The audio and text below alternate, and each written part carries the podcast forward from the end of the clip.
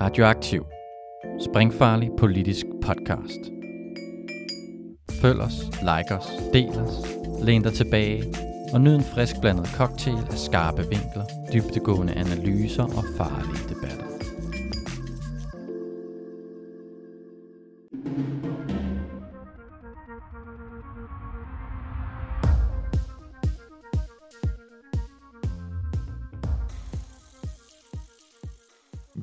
Til en podcast på Radioaktiv og Solidaritet. Den skal handle om EU, og den er sammen med Margrethe Augen. Podcasten er støttet af Europanævnet og 15. septemberfonden, og øh, jeg er glad for, at vi måtte komme, Margrethe. Ja. Øh, det skal nok blive hyggeligt. Det er en del af, det er en del af, hvor vi har en artikelserie her i løbet af efteråret, hvor vi tager hvor vi går lidt i kødet på europæisk politik som en lille optakt til øh, Europaparlamentsvalget til foråret. Øh, og der stiller du jo for første gang i en del år ikke op Nej. igen. Ja, lad os øh, springe ud i det, og jeg har forberedt nogle spørgsmål, og sådan øh, kort vil du introducere dig selv måske? Ja, det kan jeg så gøre meget kort. Altså, jeg har jo været med, jeg har været aktiv i politik øh, ja, siden midt-70'erne. Øh, det var så i høj grad på den grønne politik øh, i, øh, i SF, og jeg kom i Folketinget øh, altså som fuld medlem. Jeg havde været ind som stedfortræder, men fuld medlem i 79. Øh, var samtidig, øh, jeg var sovnpræst i alle årene. Jeg var så på meget nedsat tid i alle de år, jeg sad i Folketinget. Og for den sags skyld også i Europaparlamentet. Jeg gik på pension fra, fra mit præstearbejde, da jeg blev 70. Men øh, det var sådan, jeg var med til hele den bevægelse, vi havde med at få øh, SF Øh, til at være et altså virkelig engageret grønt parti. Og jeg deltog også meget i høj grad, især fra begyndelsen af 80'erne, midt 80'erne, i at skifte SF's holdning til, til EF. Det var en, det er en proces, det er, man, skal jo, man skal næsten ændre DNA. Jeg kan jo se det på mine, på mine nordiske øh, kolleger, vores søsterpartier i, i Sverige og Norge, som jeg har haft et meget nært forhold til, SV i Norge. Altså bare tanken om, at noget som, som grundlæggende det ville svare til, at de skulle opgive international solidaritet, eller altså et eller andet på det niveau, og flytte rundt med det.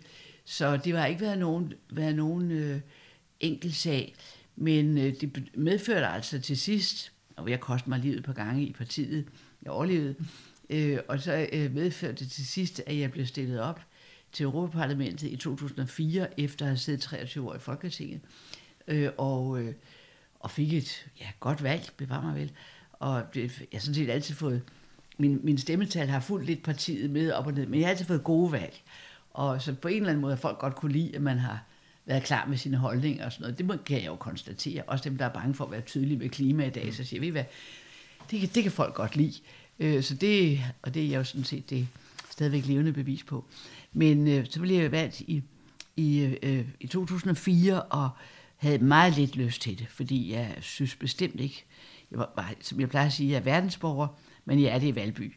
Ikke? Og jeg havde ingen lyst til det der rejseri, men der var, en- der var på en eller anden måde ikke rigtig noget at gøre. For det var en af os, der havde været drivkræfterne i hele den transformation af, af SF, som var nødt til at stille op for, at vi skulle have nogen troværdighed i den, i den sammenhæng. Så der kom jeg ind, og der kom jeg ind i den grønne gruppe, som ligner SF så meget, så det er på nippet til at være komisk. Vi har haft sådan meget få konflikter. Vi har haft noget med frihandel. SF er et frihandelsparti, og der er de grønne mere sådan et traditionelt øh, antihandels. Altså, det kender vi jo andre steder fra også, ikke? Men, men ellers, og øh, så opdagede jeg jo simpelthen, hvor, hvor sjovt det var, og hvor det er sådan nok så skægt at sidde og lave lovgivning for 500 millioner mennesker, øh, i forhold til at lave det for 5 millioner mennesker. Øh, og øh, jeg oplevede jo også, at, øh, altså, at man kan få, hvor meget man faktisk kan få til at fungere i det der lidt skrumlede parlament. Ikke? Vi er jo hvad er vi, 750 medlemmer, og øh, 27, rigtig mange forskellige sprog, og øh, i et eller andet omfang selvfølgelig også forskellige kulturer. Det er nu ikke så voldsomt, som man tror. Og vi deler os jo i parlamentet efter partier, og ikke efter øh, delegationer, bare for nogle lande vi kommer fra. Så er der nogle steder, hvor man tydeligere kan se, at hov, her sidder tyskerne. Øh, Det kan vi mm. godt se, ikke? Og her, hvor vi har igen en vild Israel- Israel-Palæstina-konflikt, der kan du tro, man kan kende tyskerne. Øh, men øh, hvor vi andre er, øh, jeg synes jo altså, klassiske øh, menneskerettigheds, øh, øh, folkerets og så videre. Men, øh, men øh, det har jeg så været, og så blev jeg simpelthen, synes det var så sjovt, så jeg ville stille op igen. Det gjorde jeg så i 9, og der fik vi et fantastisk valg. Der var vi lige ved at få tre mandater. Øh, vi fik to, øh, og vi var tæt på det tredje. Øh, I 14, hvor vi havde haft et større sammenbrud i partiet, fordi der var udvandring fra, der sad SF i regeringen jo. Ja, der skete noget omkring Altså, det skal jeg lige nu for- 2014. Ja, altså der i januar mm. 2014, det sagde det bras. Øh, virkelig. Altså der kunne jeg sådan se, at hvis ikke øh, sådan to gamle som Sten Gader og, og jeg havde været der, og, og virkelig sådan sagde, vi er her nu, og vi der er ikke den to- totale nedsmeltning, så var det altså gået galt. Men der lykkedes det igen at faktisk at få et okay valg. Der var vi så kun en, fik kun valgt en, men det er jo stadigvæk... Det var også flere end 0, som man frygtede på det tidspunkt. Ja, ja, det var helt, vi var helt, vi lå så elendigt. Og man skal jo op på en 6-7 procent. Mm. Så vi har haft et altså, fornuftigt valgsamarbejde med, øh, med Socialdemokraterne og de radikale. Det havde vi så i, stadigvæk i 14. Og øh, altså, det gik godt. Jeg, øh, og jeg sådan trak lidt på det, men... Øh, fordi jeg ved, ved valget i 19, ikke, der var jeg jo altså 74. Nu synes jeg, det begyndte at se, at se ud som om, at det var ved at være på tide. Men øh, nej, så ville jeg alligevel godt, at jeg sad jo med mine forskellige projekter.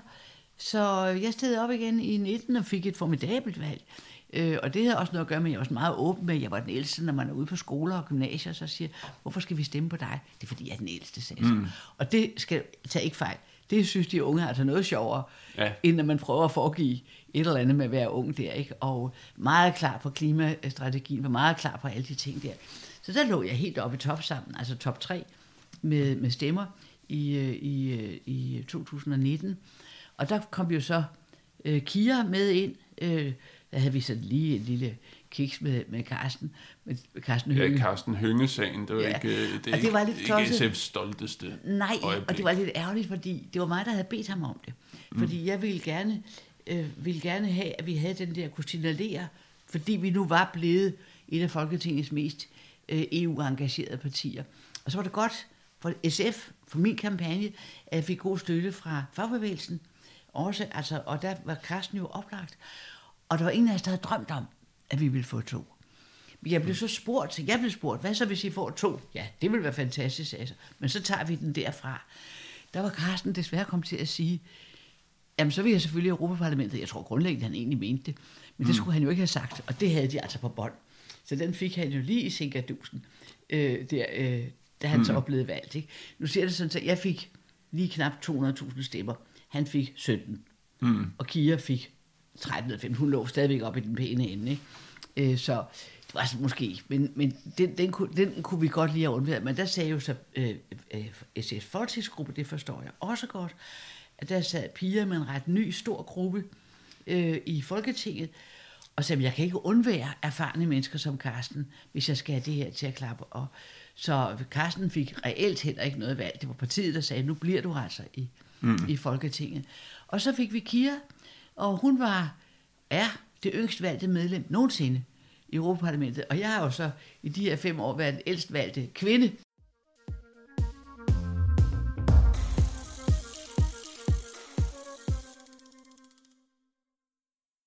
Du er jo kendt, øh, ikke mindst på venstrefløjen, som, øh, øh, som en meget stor tilhænger af det europæiske projekt. Det er Der er givetvis måske større tilhængere af det end dig et eller andet sted. Altså- Men øh, der er mange af i Solidaritets lytterskare, som øh, nok har en noget anden holdning til øh, EU, og det vidner en del af vores EU-dækning også om.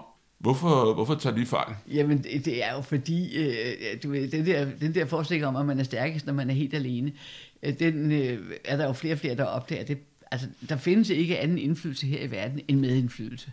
Da vi havde øh, øh, eurodebatten, der var jeg, og der endte med, at jeg gik ud og anbefalede, at vi var med for, øh, mm. i den. Og der kunne man stadigvæk ikke sige på dansk, at man puljer suveræniteterne. Mm. Altså, der, det Men kunne vi var sige på SF ikke imod? Jo, jo, ja, jo, men vi var en stor gruppe, der var for. Altså, Okay. men en, et mindretal, mm. men vi var en pæn gruppe. Tænk på, at vi i 97, da vi skulle vedtage Amsterdam-traktaten, der var en tredjedel af partiet, altså af, af de valgte, og hovedbestyrelse og så videre, de var for Amsterdam, og så var der to tredjedel, der var imod. Og- Og det her var en sej proces jo i det hele taget, ikke? Og, øh, Og øh, med euroen, altså det skal jeg så springe over nu, hvorfor jeg synes, at det faktisk havde været meget klogt. Men jeg havde, et af mine argumenter var jo altså, at vi har brug for, at der er en anden stor alternativ valuta i verden end dollaren. Så vi ikke putter alle vores sparepenge i dollaren, når vi, når vi kører rundt. Ikke? Og der hvor euroen er jo en tilstrækkelig stor valuta. Og selv den tyske mark var jo ikke stor nok til at fungere som alternativ. Altså D-marken øh, som alternativ valuta. Det er forskellige argumenter der. Så synes jeg sådan set også, det var meget sket, for jeg kunne se, at vi under alle omstændigheder ville sidde med i rigtig mange af vedtagelserne. Og så synes jeg altså, at det er lidt sjovere og så at være med til også at træffe de der vedtagelser, end at sidde udenfor og lade de andre bestemme for en. Men det, jeg vil sige med det, det var, at det, dengang kunne man kun sige, hvis man skulle sige det der pulje, så skulle man næsten sige det på engelsk, pooled sovereignties. Mm. Fordi ellers siger man, at man lægger det i puljen, og så giver man noget fra sig. Hvis man der kan høre, når man bruger at vi puljer vores suveræniteter, så kan du høre, at du er med i noget, som du gør meget stærkere og større. Det, kan vi, det udtryk kan vi bruge i dag, og jeg er glad for det. Og det, som jeg jo øh, i den grad siger, hvis vi skal have, altså på rigtig mange af de politiske ting, der er vigtige for os, og her er jo ikke mindst øh, miljø, men også en masse menneskerettighedsting, arbejdsmarkedet osv. Jeg er faktisk lidt mere hissig på arbejdsmarkedet som så, fordi der kan man være med til at også få se at højne standarden i hele Europa. Øh, der kan vi lave noget, der er meget, meget stærkere. Vi lider jo stadigvæk under, at du har øh, enstemmighed på en række områder, som er vigtige. Altså nu siger skattepolitik, du mener ikke, altså nationale skatter vil blive ved med at være nationalt anlæggende. Men, men øh, selskabsskatter og alt sådan noget, vil det jo være rigtig godt at lave fælles øh, bund under, så vi ikke kan ligge og konkurrere åndssvagt med hinanden der. Det har, har vi gjort. Og øh, det kræver enstemmighed. Og det betyder, at der kan sidde sådan nogle reaktionære tosser, eller nogen, der slet ikke vil have det der. Det har været meget svært for os fra Irland, som har haft stor fordel af at underbyde på, på selskabsskatten. Øh, hvis du får flerstemmighed, vi er også en del af udenrigspolitikken, der kan enstemmighed også betyde, at vi ikke når ud af pletten, fordi der kan så, øh, hvad hedder det, ja, øh, øh, igen Polen, Tjekkiet og sådan noget, sidder for en ordentlig mellemøstpolitik for eksempel, at spærre der. Øh, og, øh, og det, det, det, det, det mærker vi så stadigvæk. Men det, jeg, noget, som overraskede mig lige øh, da jeg var kommet ned, det opdagede, at det der, at vi kunne sige på miljøpolitikken, at man kunne lave, man kun skulle vedtage minimumsstandarder, og så var det landet, stod det landene frit for at gå højere. Det var jeg en stor tilhænger indtil jeg pludselig opdagede, hold da op, hvor er det åndssvagt. Fordi det betyder bare, så, laver man, så lander man på den laveste fællesnævner. Mm. Og der skal altså meget til, før du får overtalt en national industri til at stille skrappere miljøkrav. Ikke? Så jo, hvis vi kun har, hvis vi har dem som bindende krav, og det er, hvad det er for nogle paragrafer, vi bruger i traktaten, spring det over. Men hvis vi bruger bindende krav, så kan vi meget bedre presse højere krav igennem, end hvis vi har øh, bundkrav på det der. Men ser du nogle, øh, hvilke eksempler er der på, at EU har valgt nogle øh, bindende krav, der er sådan ambitiøse nok, for eksempel på miljøpolitikken? Ja, altså, de er jo, du har på kemikaliepolitikken, har vi gjort det. Nu lider vi altså lidt under i øjeblikket, og det er altså lige fra, altså fra, fra 2019, at øh, vi har en meget svag kommission, som ikke rigtig gør ret meget for at få vores love overholdt. Mm. Vi har i og for sig nogle gode vedtagelser, mm. Men det der, hvis ikke de bliver overholdt, så er der ikke meget grin ved det. Og du, hvis du nu ligesom tager for eksempel hele vandforureningen og sådan noget, hvis EU faktisk vil overholde de love, vi har vedtaget, så kan du med sansen tro, at Danmark de skulle se at komme op i fart. Vi, mm. vi ligger jo fuldstændig i bund mm. på, på øh, kravene til landbruget, og, altså fuldstændig i bund. Ja, der er måske nogen, der er værre, men de har til gengæld meget mindre landbrug, end vi har. Ja. Og det der, at 70 procent af havet omkring Danmark er dødt, det er altså ikke EU's skyld. Jo, på et punkt, at man ikke kommer efter Danmark, fordi vi ikke overholder mm. de skrabe krav. Ikke? Mm. Men øh, du nævner en svag kommission, altså hvad betyder det i, det betyder, i praksis? At, det betyder i praksis, at altså kommissionen har jo to vigtige opgaver. Det ene er, at det er dem, der fremsætter lovene. Mm. Det var noget, som jeg også som en gammel vi SF, nej, det skal jo være noget, de nationale parlamenter for eksempel kan. Mm. Vi var jo døde i nationale småinteresser, hvis, vi havde, hvis man kunne det. Kan du ikke forestille dig, at alle mulige kommer og siger, vi skal lige have den her sag kørt, for vi har brug for det på hjemmefronten. Så var vi altså blevet kørt fuldstændig flade. Så det der, at det er kommissionen, der gør det, det sikrer sig, at vi ikke drukner i irrelevant arbejde. Man har stadigvæk mulighed for i parlamentet at lave det, som i Danmark vil hedde, altså et beslutningsforslag, det hedder mm. initiativrapporter. Og der kan vi godt pålægge kommissionen, se nu at komme i gang med at lave det. Hele vores plastikdagsorden begyndte med en, såkaldt, en sådan initiativrapport tilbage i 7 stykker. Men, øh, og, men øh, det er øh, det alvorlige, altså kommissionens anden, for mig at se vigtigste opgave, som kan ligne en regeringsopgave også, det er at sørge for, at lovene bliver overholdt. Altså Guardians of the Treaty, hedder det, traktatens vogtere. Og hvis de så begynder at opføre sig som om, at vores love er, er øh, sådan venlige henstillinger, så ser vi jo alt for hurtigt, at det skrider.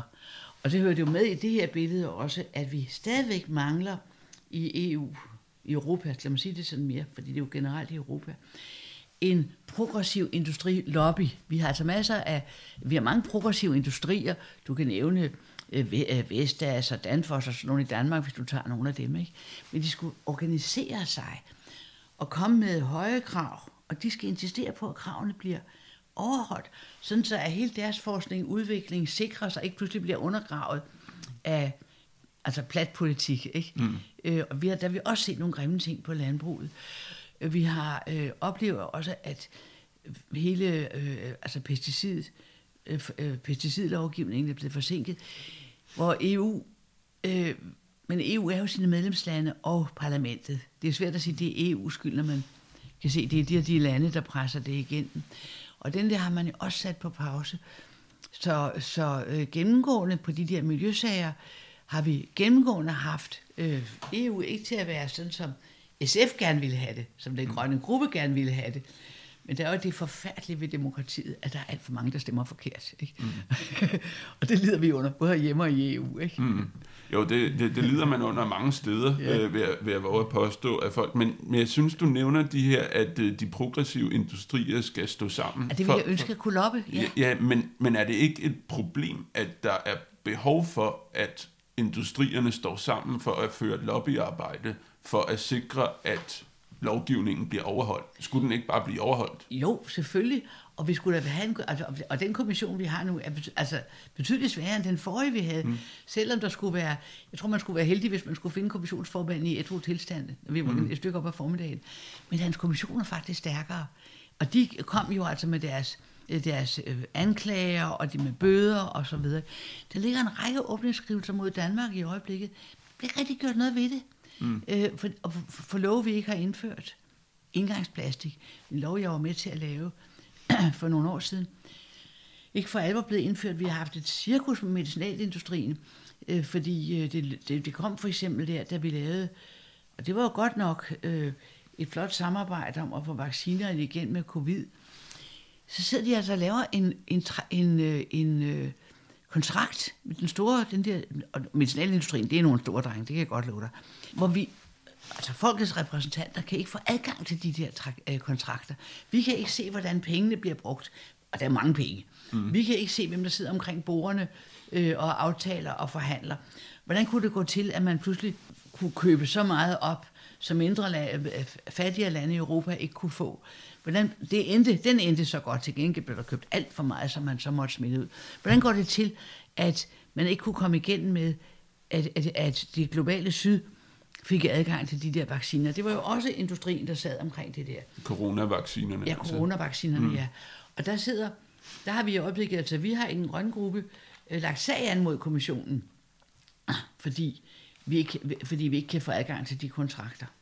Og den kører altså, jeg vil ikke sige, at vi vinder det, men for de har, noget, de har, nogle, de har jo nogle advokatmuskler, som vi ikke rigtig har råd til at, at levere. Men trods alt, altså, vi, det, vi prøver ad. Så det er et problem, hvis kommissionen ikke er skrab med at få vores love overholdt, og det mm. er den ikke. Men hvad skal man, hvad skal man gøre ved, at der er så, altså, at lobbyer har så god adgang til kommissionen? Det har det, det værste, nu skal det slet ikke, det mm. værste er slet ikke kommissionen. Det værste er rådet, altså regeringerne. Mm. Og det, som er EU's helt store demokratiske problem, det er, at vores regeringer, som er halvdelen af lovgivningsmagten, mm. vi sidder i parlamentet, og så har regeringerne rådet, som det hedder, den anden halvdel. Ikke? Mm. Og de arbejder stadigvæk som om EU var en mellemstatslig organisation. Prøv lige at høre, hvad det hedder på engelsk. Intergovernmental. Mm. De arbejder i lukkethed. Vi kan ikke følge med.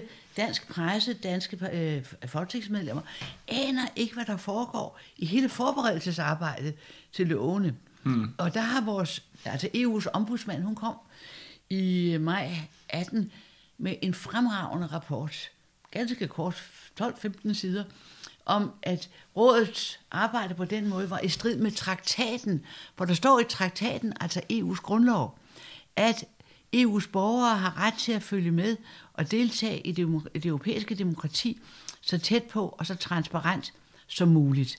Så det skulle være sådan, at når de der lobbyister havde fået masset sig ind i et eller andet, så skulle vi kunne gå ind og finde ud af det. Ikke noget med adgang til dokumenter, det skal også være der.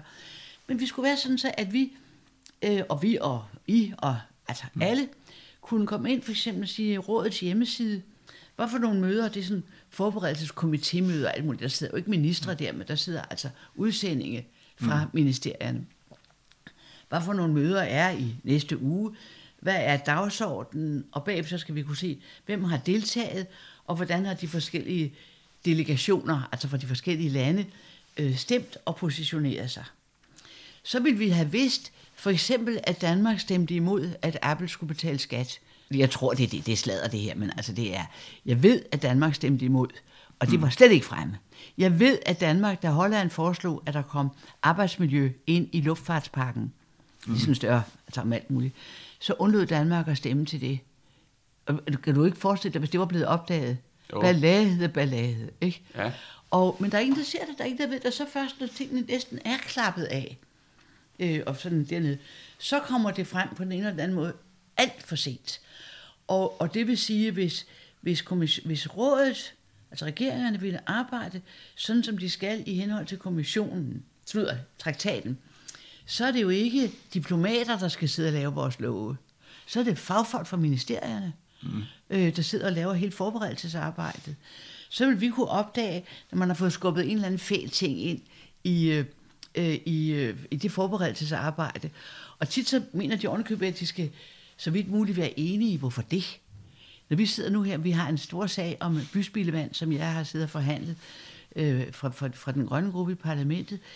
Og, og, og, og jeg mener, der vil jeg da gerne, når vi nu skal have de fælles forhandlinger, vi har til sidst, når vi skal lave loven, og det der hedder trilogerne, så gider jeg altså reelt ikke sidde over for sådan en betonklump, der hedder rådet, regeringerne. Jeg vil da gerne lige vide, hvordan kan jeg lige mobilisere på hjemmefronten? Mm. Altså, kan jeg lige få SF til at få stillet nogle spørgsmål der og sige, hvorfor så er Danmark ikke for at sådan og sådan, du ved, altså for det demokratiske arbejde til at fungere. Mm. Og det er det store problem, det er, at de stadigvæk arbejder, som om de var mellemstatslige, og ikke en integreret lovgivningsinstitution. Må lang smøre, men den er, det, det, det, er, hjerte, smøre, så det er hvis hjerteblod vi, for mm, mig, det her, at mm, få det der til at ske. Hvis vi kommer tilbage til det uh, spørgsmål, jeg startede med at stille, ikke at det ikke er godt, at vi udbreder os lidt, så hvis vi, man skal slå ned på én ting med, hvorfor venstrefløj, øh, venstrefløjen, hvorfor mange af solidaritets øh, venstreorienterede læsere nok er en anden opfattelse af EU som dig, ja. så er, er det, at det er bedre at stå sammen, end at stå hver for sig. Altså, ja, det er jo svært at spørge mig, hvorfor mm. de andre mener noget, der er så tåbeligt. Altså, mm. hvis jeg skal give et færre svar. Fordi jeg mener jo, det er dybt tåbeligt. Jeg synes jo, det der, at man, at man øh, øh, altså er med til at tage beslutningerne, at man træffer bindende beslutninger sammen, det giver faktisk små lande meget bedre indflydelse. Fordi så kan man sidde der, hvis du, hvis du kun kører altså som det gør i for eksempel i de mellemstatslige institutioner, der er der ganske vist en stemme per land, men jeg kan godt love dig, at der er altså forskel på, om det er Tyskland, eller om det er Danmark, der stemmer i en mellemstatslig institution. Og der har man reelt ikke ret meget at skulle have sagt.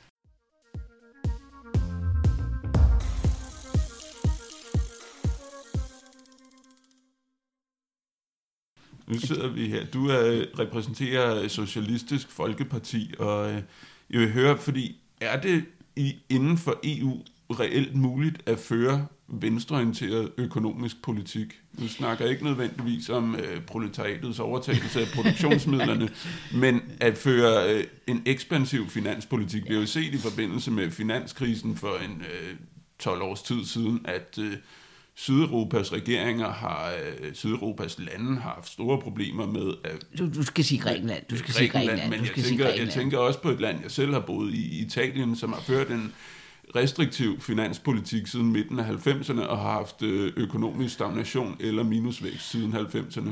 Altså- øh, altså er det muligt at Ja, føre det, altså, det er, der er rigtig mange lande, der har overtrådt de der, der hedder, altså, det, det, altså det der EU-mesopotamisk mm. konvergenskravene, det er der mm. ikke nogen, der forstår. Men altså det der, at man ikke må det, det viser sig jo, at altså undskyld mig, de der lande, altså det, hvis, hvis man vil blæse på det, så kan man blæse på det. Du kan roligt komme tilbage til, når Danmark ikke investerer sit mm. overskud, så er der altså Danmarks egen beslutninger, mm. at, vi, øh, at vi ikke gør det.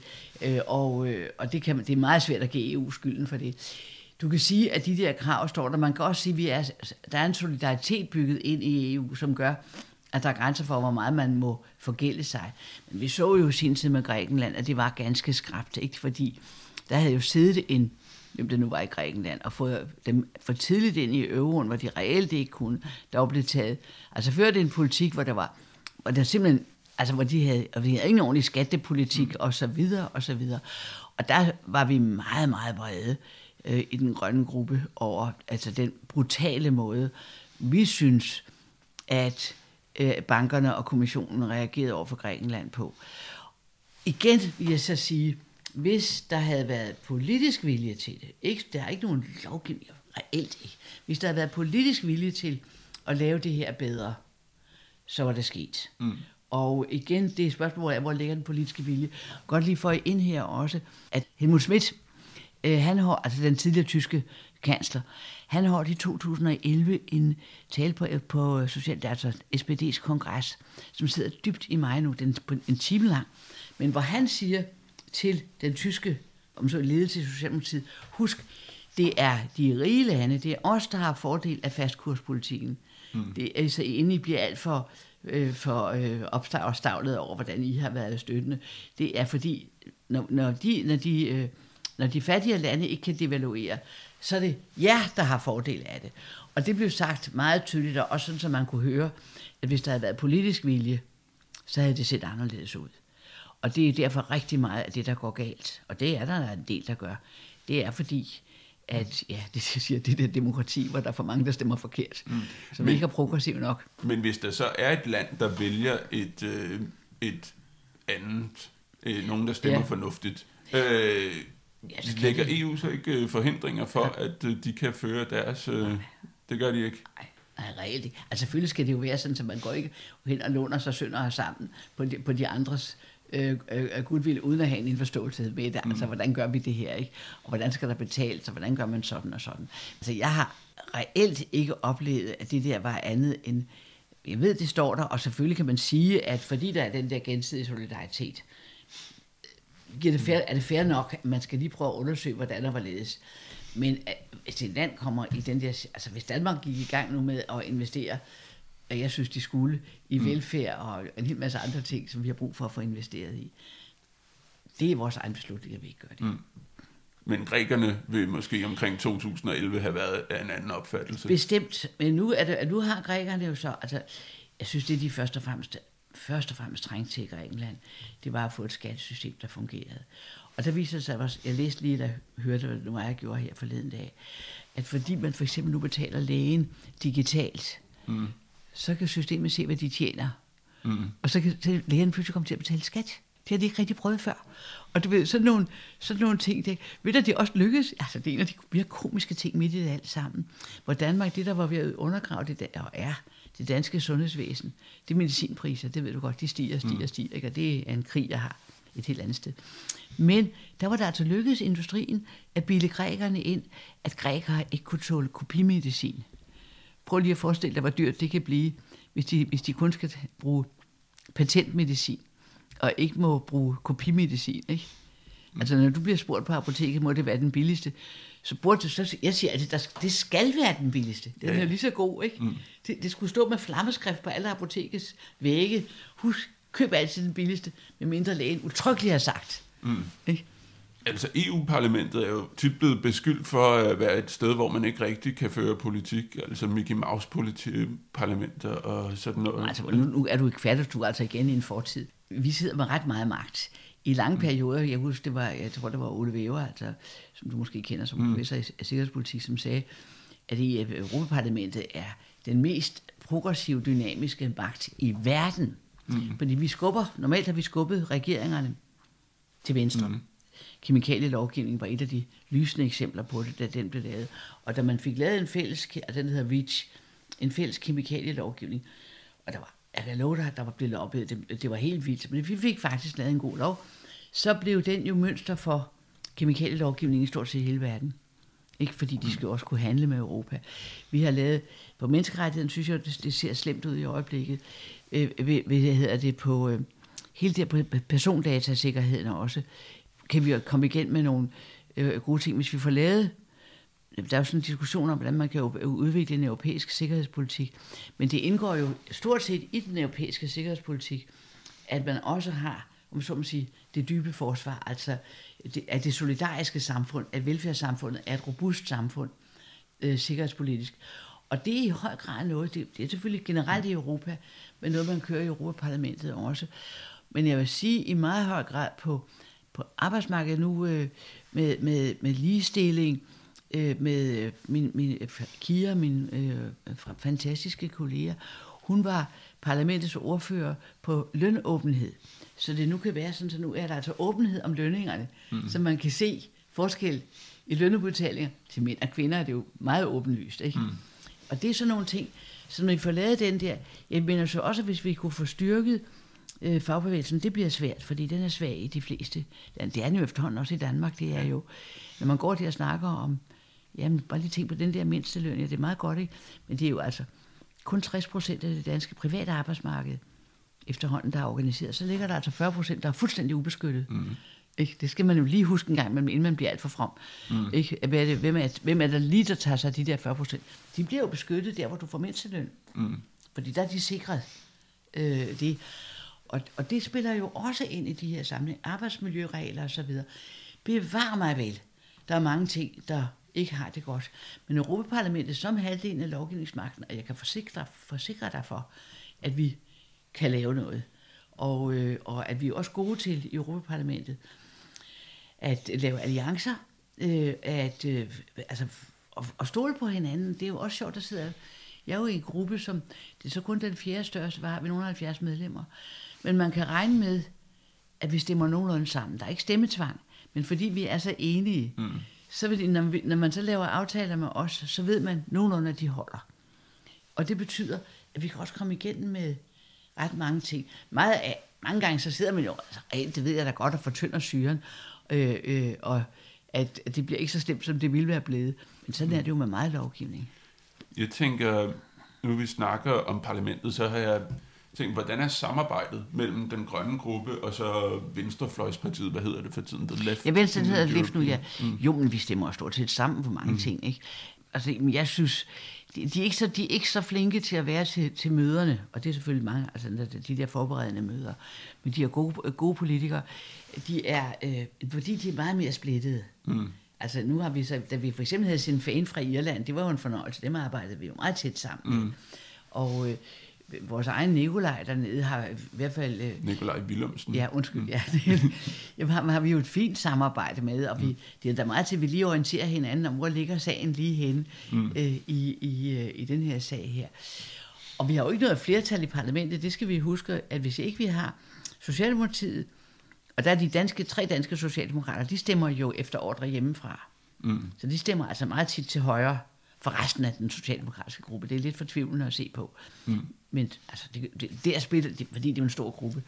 Men hvis ikke vi har Socialdemokraterne, øh, Venstregruppen og øh, midtergruppen, altså Renew, som det hedder for tiden, altså den liberale gruppe, mm. øh, med, så kan vi jo ikke få flertal. Altså den store konservative gruppe er sammen med de to højre, altså virkelig højrefløjspartier jo.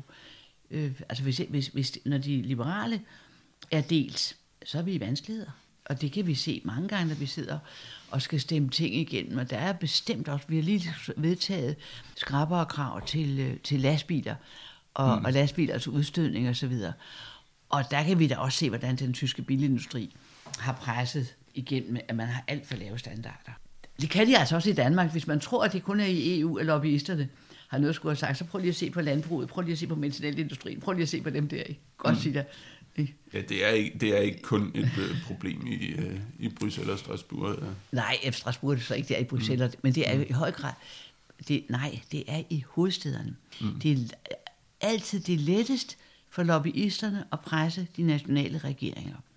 Så kommer de til, I får stor arbejdsløshed, eller I får sådan og sådan. Og når vi så ikke engang har adgang til, hvad de har lavet, så kan du godt se, så er det alt for nemt for de, for de dygtige lobbyister at komme igen med tingene. Hvorfor tror du så, den her... Øh, nu sagde du, at øh, mit spørgsmål lidt hang fast i fortiden. Øh, ja. hvorfor, hvorfor tror du, det er en... Øh, det er en forestilling, der har overlevet, fordi jeg kan love dig for, at jeg ikke er den eneste, der, der siger Nej, det. jeg har jo stadigvæk jo deltaget også i debatter, jeg kan da høre det, men den virker sådan tit på mig, som om, altså, jeg kommer altså nu til, til nogle gange til at grine, altså. Mm. Det er også fordi, det tit er så uvidende om, hvordan det faktisk foregår, ikke? Mm. Altså, jeg kan jo høre folk, jeg, jeg havde jo sådan, at du skal ikke sidde og hænge nogen ud, men der var en lang periode, hvor man for eksempel havde fået den forestilling, at kommissionen var en regering. Mm. Ikke? Nej, øh, de er, den er politisk udpeget, den er politisk sammensat, men de har jo ikke stemmeret, når vi laver love. Det er kun de folkevalgte, der har det. Altså, hvis, i det omfang regeringerne er folkevalgte, er de normalt. Det er kun dem, der har stemmeret. Og de love, vi så får lavet, vi laver to slags love dernede. Vi laver øh, direktiver, og det er love, som skal udfyldes lokalt, nationalt. Så det er sådan set klogt, for der kan være nationale forskelle. Problemet er naturligvis, at det kan gå helt galt. Ikke? Det er jo mm. så derfor, at vores domstol, altså har vi også noget, der hedder forordninger, og det er færdige love. Mm. Det, det er sådan, som det er. Øh, og de, de skal, dem skal man rette ind efter. Men vores domstol, øh, øh, EU-domstolen, øh, der var nogen, der har gjort meget ud af, at det var en, at den sådan, var en aktivistisk domstol, men den skal simpelthen dømme. Vi kan godt tænke når du ikke har, når du ikke har øh, bindende, altså i detalj bindende love for lande, men det skal udfyldes. Når der så kommer konflikter, og det kan der sagtens komme, så skal de dømme efter, hvad tjener det fælles. Mm. Ikke? I sådan en sammenhæng. Og det er, de jo nødt til. Det er jo en god domstol, de fungerer godt. Mm. Ikke? Det må jeg nu sige. Det er meget sjældent, at jeg bliver tosset på dem.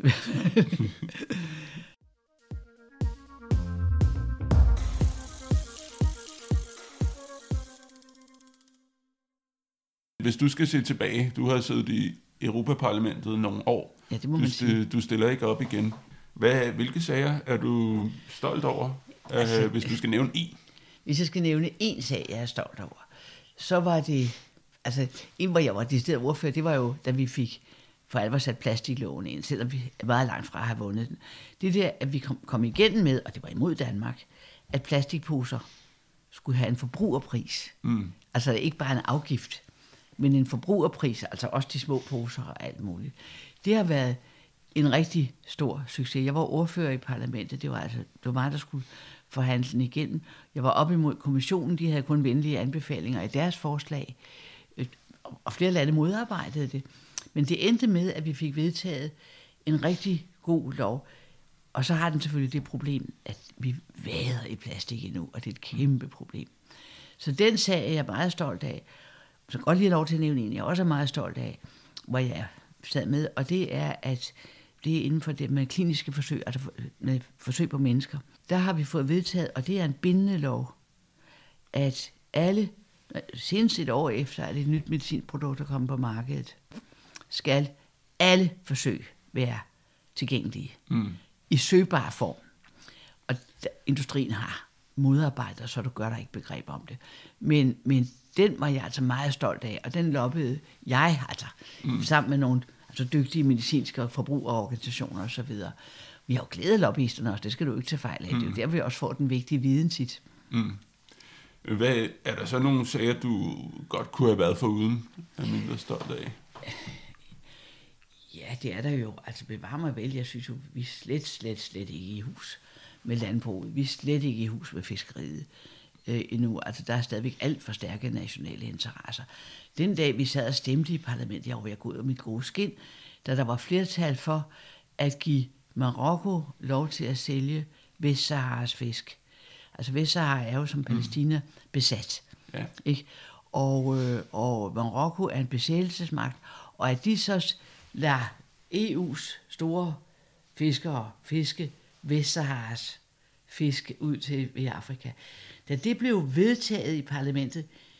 jeg husker det bare som, at jeg siger, men I er ikke rigtig kloge.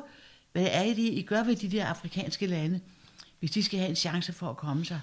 Ikke? Og så sker sådan noget som det her. Så det er sådan en, jeg bare kan huske meget tydeligt, men jeg har også haft andre gange, hvor man siger, shit, altså hvor vi er nu her med, med, med lastbilerne, det blev for svagt, det vi fik mm. vedtaget, for eksempel. Så det mest, det mest er så selvfølgelig på, nogle gange på udenrigs, udenrigspolitikken. Men der har vi, så alt stadigvæk et flertal i parlamentet, som, øh, som er på, altså som er på palæstinensernes side, for, som ved jo, altså mener, at folkeretten har ret, og så videre.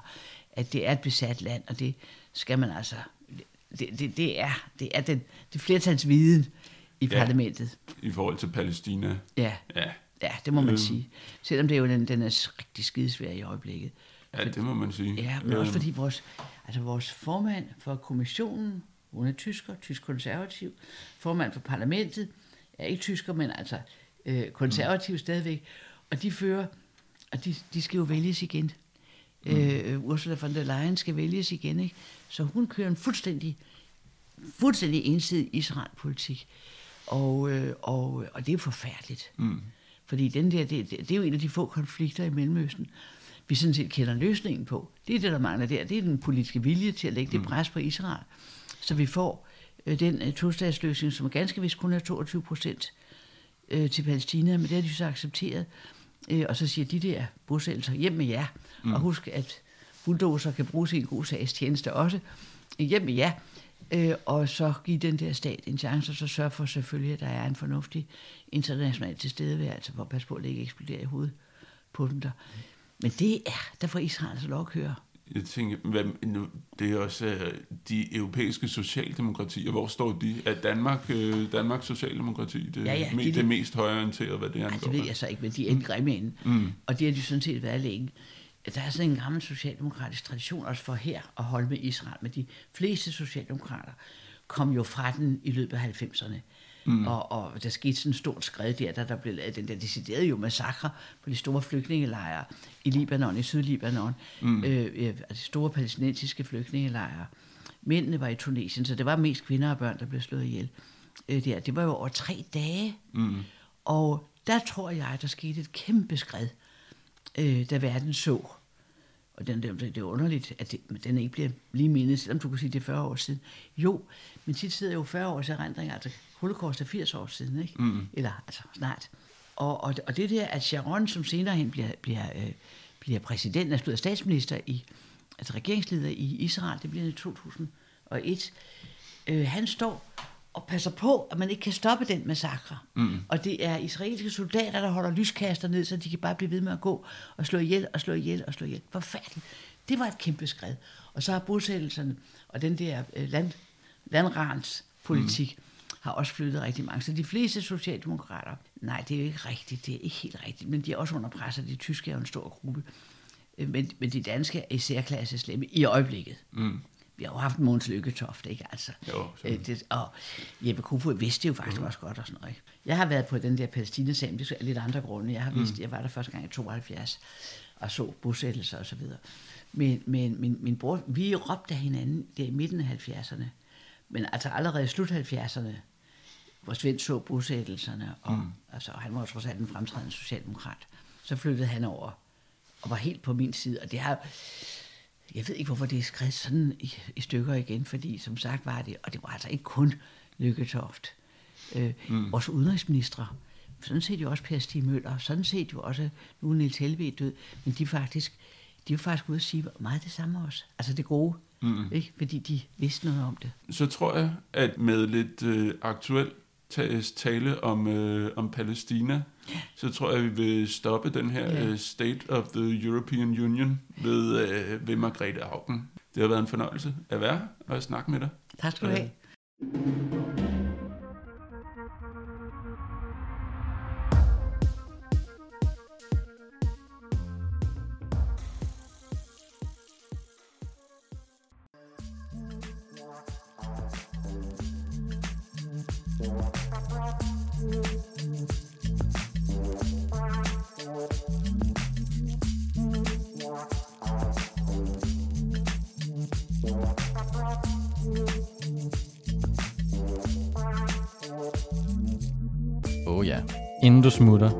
Husk nu lige at følge Radioaktiv.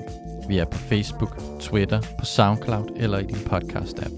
En række af vores podcasts udkommer også som video på YouTube. Du må også gerne dele os med dine venner. Hvis du er ellevild, så kan du gå ind på solidaritet.dk og blive medlem af vores medie.